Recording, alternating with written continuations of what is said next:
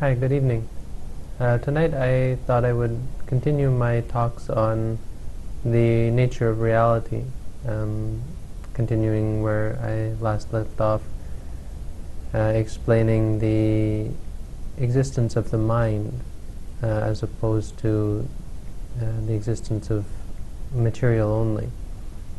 And so just to recap and sort of summarize what I had said last time, maybe making it a little bit more clear, um, basically, the idea that there is only the material is about as um, reasonable as the idea that there's only mental. Um, and so, whereas we can um, make arguments to explain the mind away as simply a function of the body, well, we could also explain the body away as simply a delusion or a function of the mind.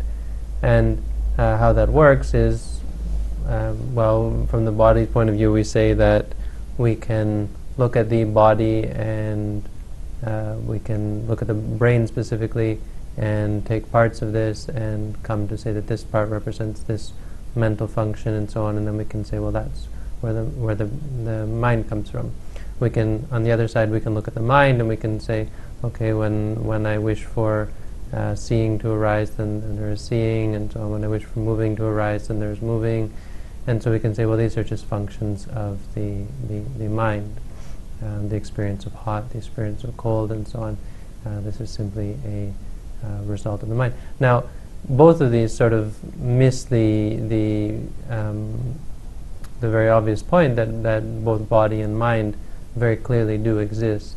Um, and uh, so it, it's taking a leap of faith to say that one or the other does not exist it's, it's making an unreasonable claim. Now, I think the problem that most materialists would have with the idea that the mind exists is this idea that, um, well, once you allow the mind to exist, then you're, or once you um, create a belief that the mind exists, it's, it, it, it's associated with the belief that um, there's a self or there's a controlling, there's a autonomous um, mind, something which um, is able to experience, is able to have emotions um, without relying or without being influenced by the body. And of course, this is not necessary. It's very possible to say the mind exists, but is very much interdependent with the body. And th- it goes both ways, because obviously the mind, if you give it an existence, or if you um, allow for it its existence, then you can very clearly see how the mind affects the body. Our, our uh, experience can very much uh, have an effect on the body, and this has been carried out in, in, in neuroscience and so on. Um, now you can have belief either way and say that it's all just a physical physical um, reality, or you can say it's all just a mental reality. But the truth of it is, um, both of these realities very much appear to exist. There's no reason to say that one or the other doesn't exist, and they're very much different in their nature.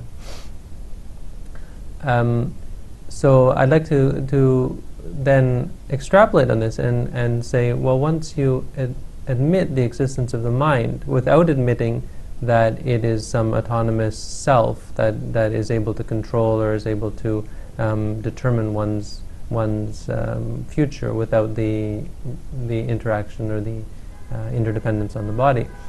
Once you admit the existence of the mind, then you have certain interesting uh, corollaries, and so this is what I like to talk about in my my next videos. And so the in in order, this video will just be sort of an introduction, and I'm going to talk about um, first of all the uh, existence of real ethics, which we could call absolute ethics, uh, as opposed to relative relative morality.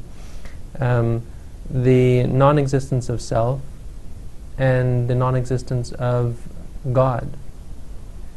Um, I think these three things. There are many other things that you know that come from the realization of of the existence of the mind, and of course, meditation is a very important one of those. But in these ones, I'm going to talk about um, very specifically ideas which I think people generally have problems with, and this is the absolute morality, um, the non-existence, the existence of self, the non-existence of self, and the non-existence of God.